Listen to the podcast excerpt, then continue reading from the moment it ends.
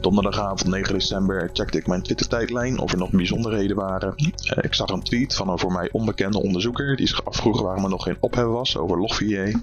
En ik had geen idee wat Log4j was, maar ben er diezelfde avond nog eens ingedoken. En besloot al snel, uh, dit noem ik morgen als eerste tijdens onze dagstart, want dit kon wel eens groot gaan worden. Dit is Enter, de podcast van het NCSC, het Nationaal Cybersecurity Centrum. In Enter ontrafelen we in vijf korte afleveringen een specifieke cybercrisis. Mijn naam is Jasmin Abiat en ik geef het woord aan NCSC'ers, cyberexperts en andere betrokkenen. Zij vertellen over hoe ze hebben gehandeld, wat ze hebben geleerd en wat zij verwachten van de crisis van morgen. Dit is aflevering 2 van Enter. In deze aflevering vertellen partners van het NCSC over de beginfase van de Log4j-crisis en de opschaling binnen hun organisatie. Zojuist hoorde je Steven van Baardewijk. Steven werkt bij ZCERT, het expertisecentrum voor cybersecurity in de zorgsector en een partner van het NCSC. Hij heeft via de telefoon tijd gevonden om ons te vertellen over hoe de Log4j-crisis bij ZCERT werd ervaren. Nou, een van de eerste dingen die ik die vrijdagochtend tijdens onze operationele dagstart uh, stelde was de risico's van deze Log4j-kwetsbaarheid zijn potentieel zo groot dat we er meteen mee aan de slag moeten. Moet waarschijnlijk voor het middaguur een operational alert uit. En dat moet ik misschien even uitleggen. We krijgen aan de lopende band meldingen van kwetsbaarheden en incidenten binnen. En niet elke melding is even relevant voor onze deelnemers. Daarom duiden we alle meldingen voordat we ze sturen naar onze deelnemers en we geven ze een bepaalde inschaling. Als het echt serieus is, dan sturen we een Operational Alert of OA. Het is een waarschuwing van de hoogste categorie, waarvan wij er per jaar niet heel veel uitsturen. En onze doelgroep weet zodra ze zo'n OA binnenkrijgen, en hier moeten we echt iets mee. We spraken in de vorige aflevering met Roy Kokkelkoren, senior IT security specialist bij het NCSC. Hij vertelde dat het de eerste dag nog onduidelijk was hoe groot de crisis precies was en wat de gevolgen zouden zijn. Ja, dat, dat wisten wij ook nog niet. Er miste bijvoorbeeld een overzicht van alle software die gebruik maakte van Log4j.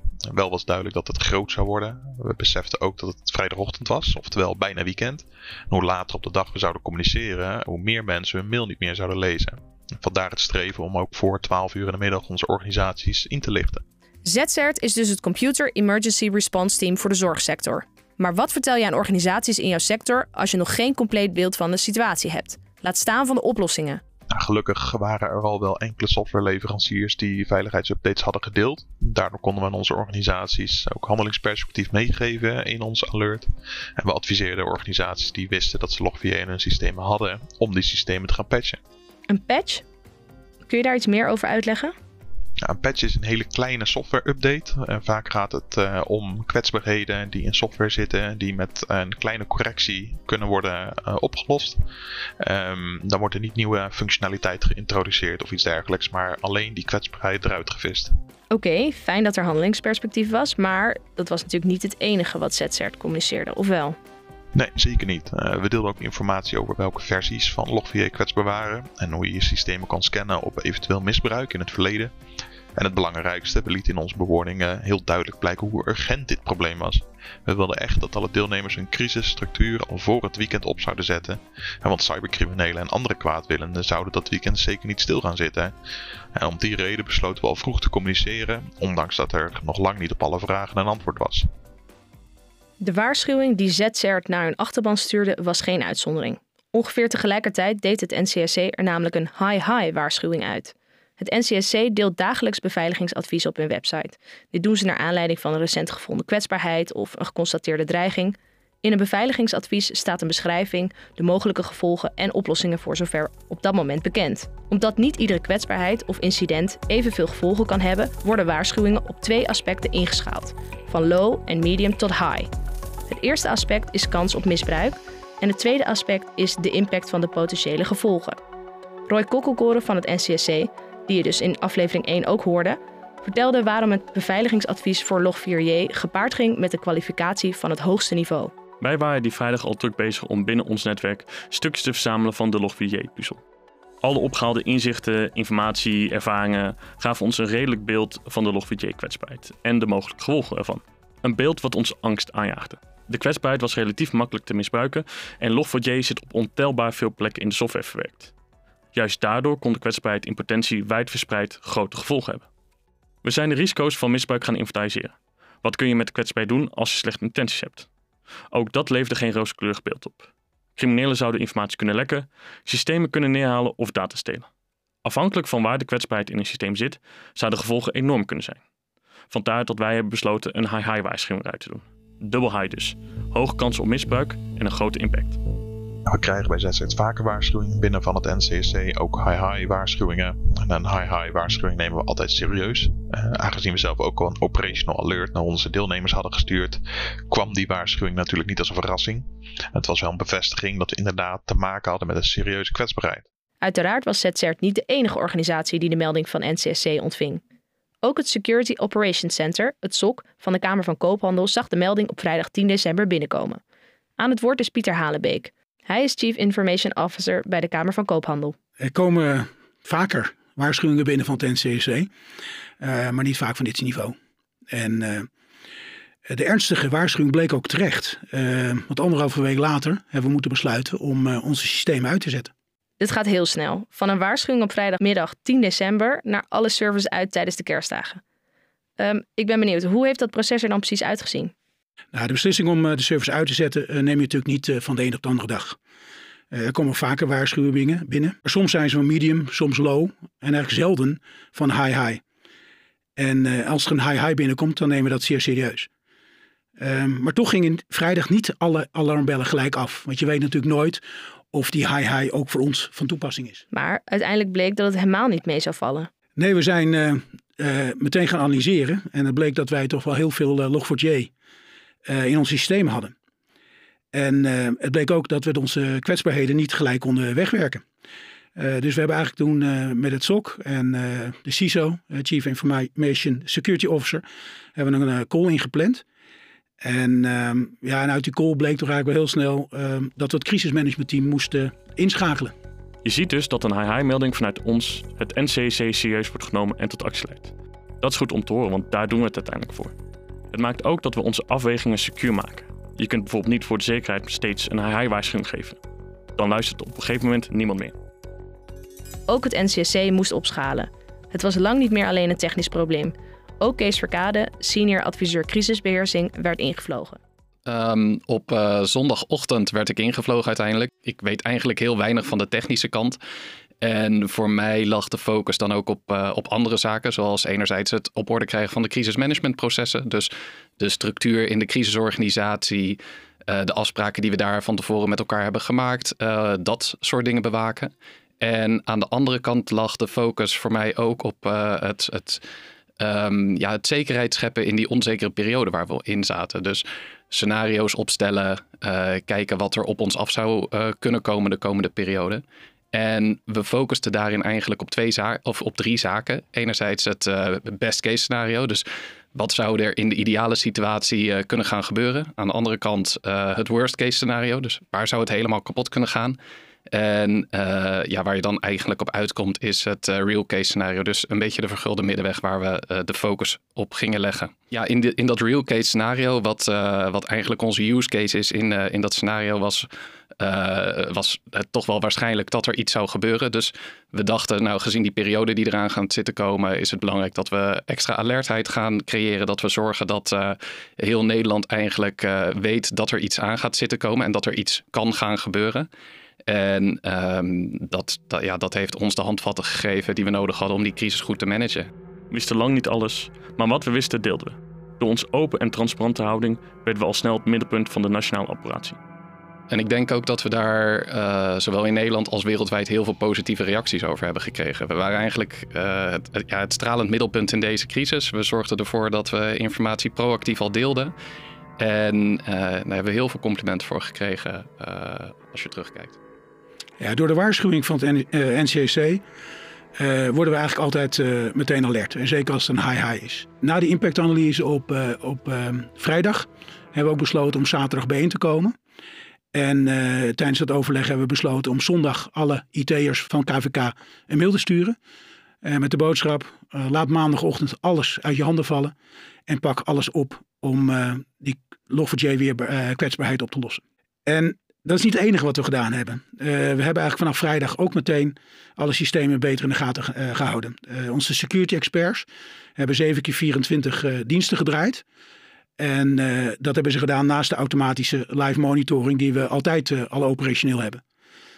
En we zagen ook inderdaad het aantal aanvallen op infrastructuur enorm toenemen vanaf die vrijdag. Ehm, tot wel duizenden keren, duizenden aanvallen per dag, die we gelukkig konden afslaan. En ondanks dit voortvarende begin heeft de Kamer van Koophandel dus ruim een week later alle servers uit moeten zetten. Wat een lastige keuze. Ja, het uitzetten van je servers, uh, dat moet je wel overwogen doen. Ehm, maar we hebben de afgelopen jaren enorm uh, gewerkt aan, uh, aan zowel aan techniek, maar ook aan procedures. En we waren goed voorbereid op, op dit soort calamiteiten. En juist omdat we goed gestructureerd bezig zijn geweest, konden we de juiste argumenten gebruiken om, om dit te doen. En hoewel het heel vervelend is om je servers uit te schakelen en je websites op zwart te zetten, ehm, hebben we wel die keuze kunnen maken. Maar je kunt zelf nog zo goed voorbereid zijn. Voor je eigen veiligheid ben je natuurlijk ook afhankelijk van anderen. Ja, het NCC eh, deelde al heel snel mee dat eh, het een ketenprobleem was. En uh, dus dat betekent dat je niet afhankelijk bent van je eigen systemen, ook, maar ook van de systemen van je leveranciers en, en je ketenpartners. En we hebben ook gezocht, contact gezocht met alle, met alle partijen. En we bleken, ja, het bleek toch wel dat niet iedereen transparant was over de status van hun eigen organisatie en eigen systemen. En dat maakt het voor ons wel lastiger om in te schatten hoe groot de gevaren waren. Hoewel transparantie in tijden van crisis essentieel is, staan dus niet alle partijen te trappelen om informatie te delen. Een tikkeltje zelfzuchtig misschien, maar Roy kan het wel verklaren. Het probleem is dat transparantie in eerlijkheid ook vervelende gevolgen kan hebben. Als jij eerlijk zegt, we zijn kwetsbaar en weten niet precies waar de oplossing ligt, dan ben je een geliefd doelwit voor criminelen. Ja, dat klopt.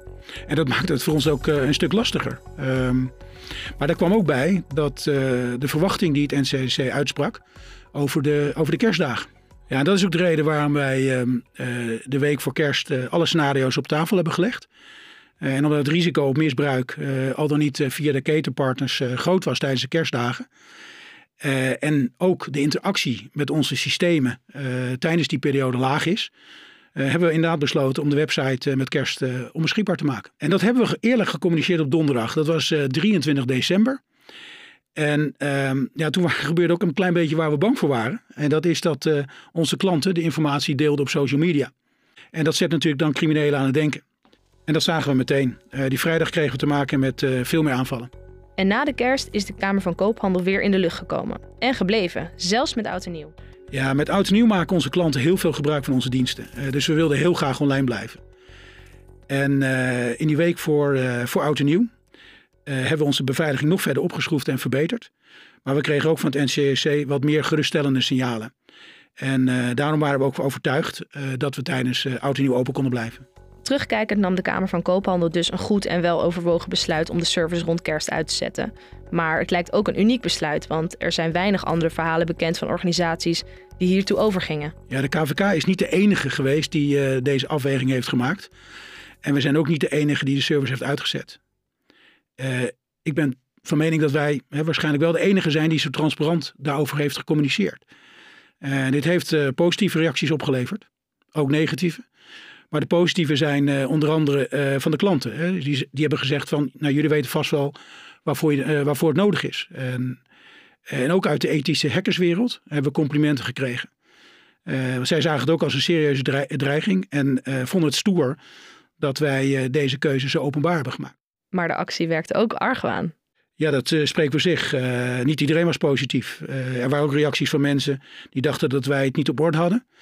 En ehm, en op zich kan ik me daar iets bij voorstellen. Maar intern wisten we dat het uh, wel goed zat. Uh, we hebben namelijk de afgelopen jaar hard gewerkt aan het verbeteren van onze cybersecurity. Uh, we waren goed voorbereid. we hebben een crisisstructuur kunnen optuigen om dit soort besluiten te kunnen nemen. En de risicoafweging is goed gemaakt en ook, werd ook gedragen door de hele organisatie. Over de rol die het NCC innam zijn zowel Pieter als Steven positief. Ja, het NCSC stuurt uh, continu updates. Uh, en wij kijken daarna en we nemen ook uh, beslissingen op basis van die informatie.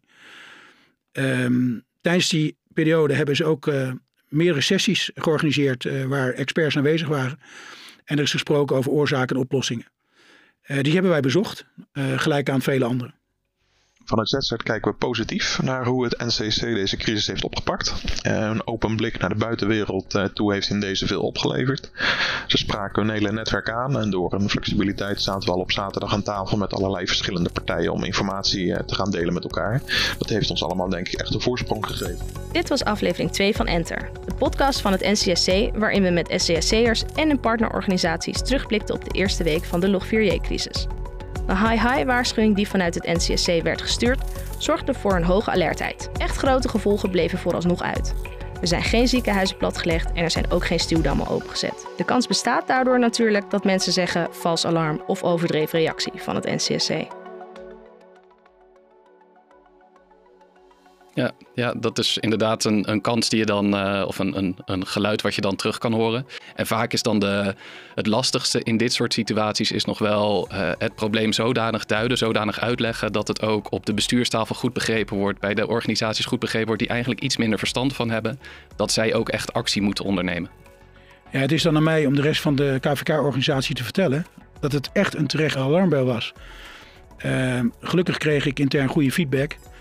En uh, de volgende keer zouden we exact uh, hetzelfde gaan doen. We hebben in deze aflevering besproken hoe er bij de Kamer van Koophandel en bij ZCERT werd gehandeld tijdens de Log4j-crisis. Hoe is dat eigenlijk bij het NCSC gegaan?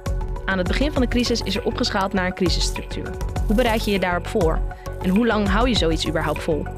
Luister naar aflevering 3 van Enter om erachter te komen.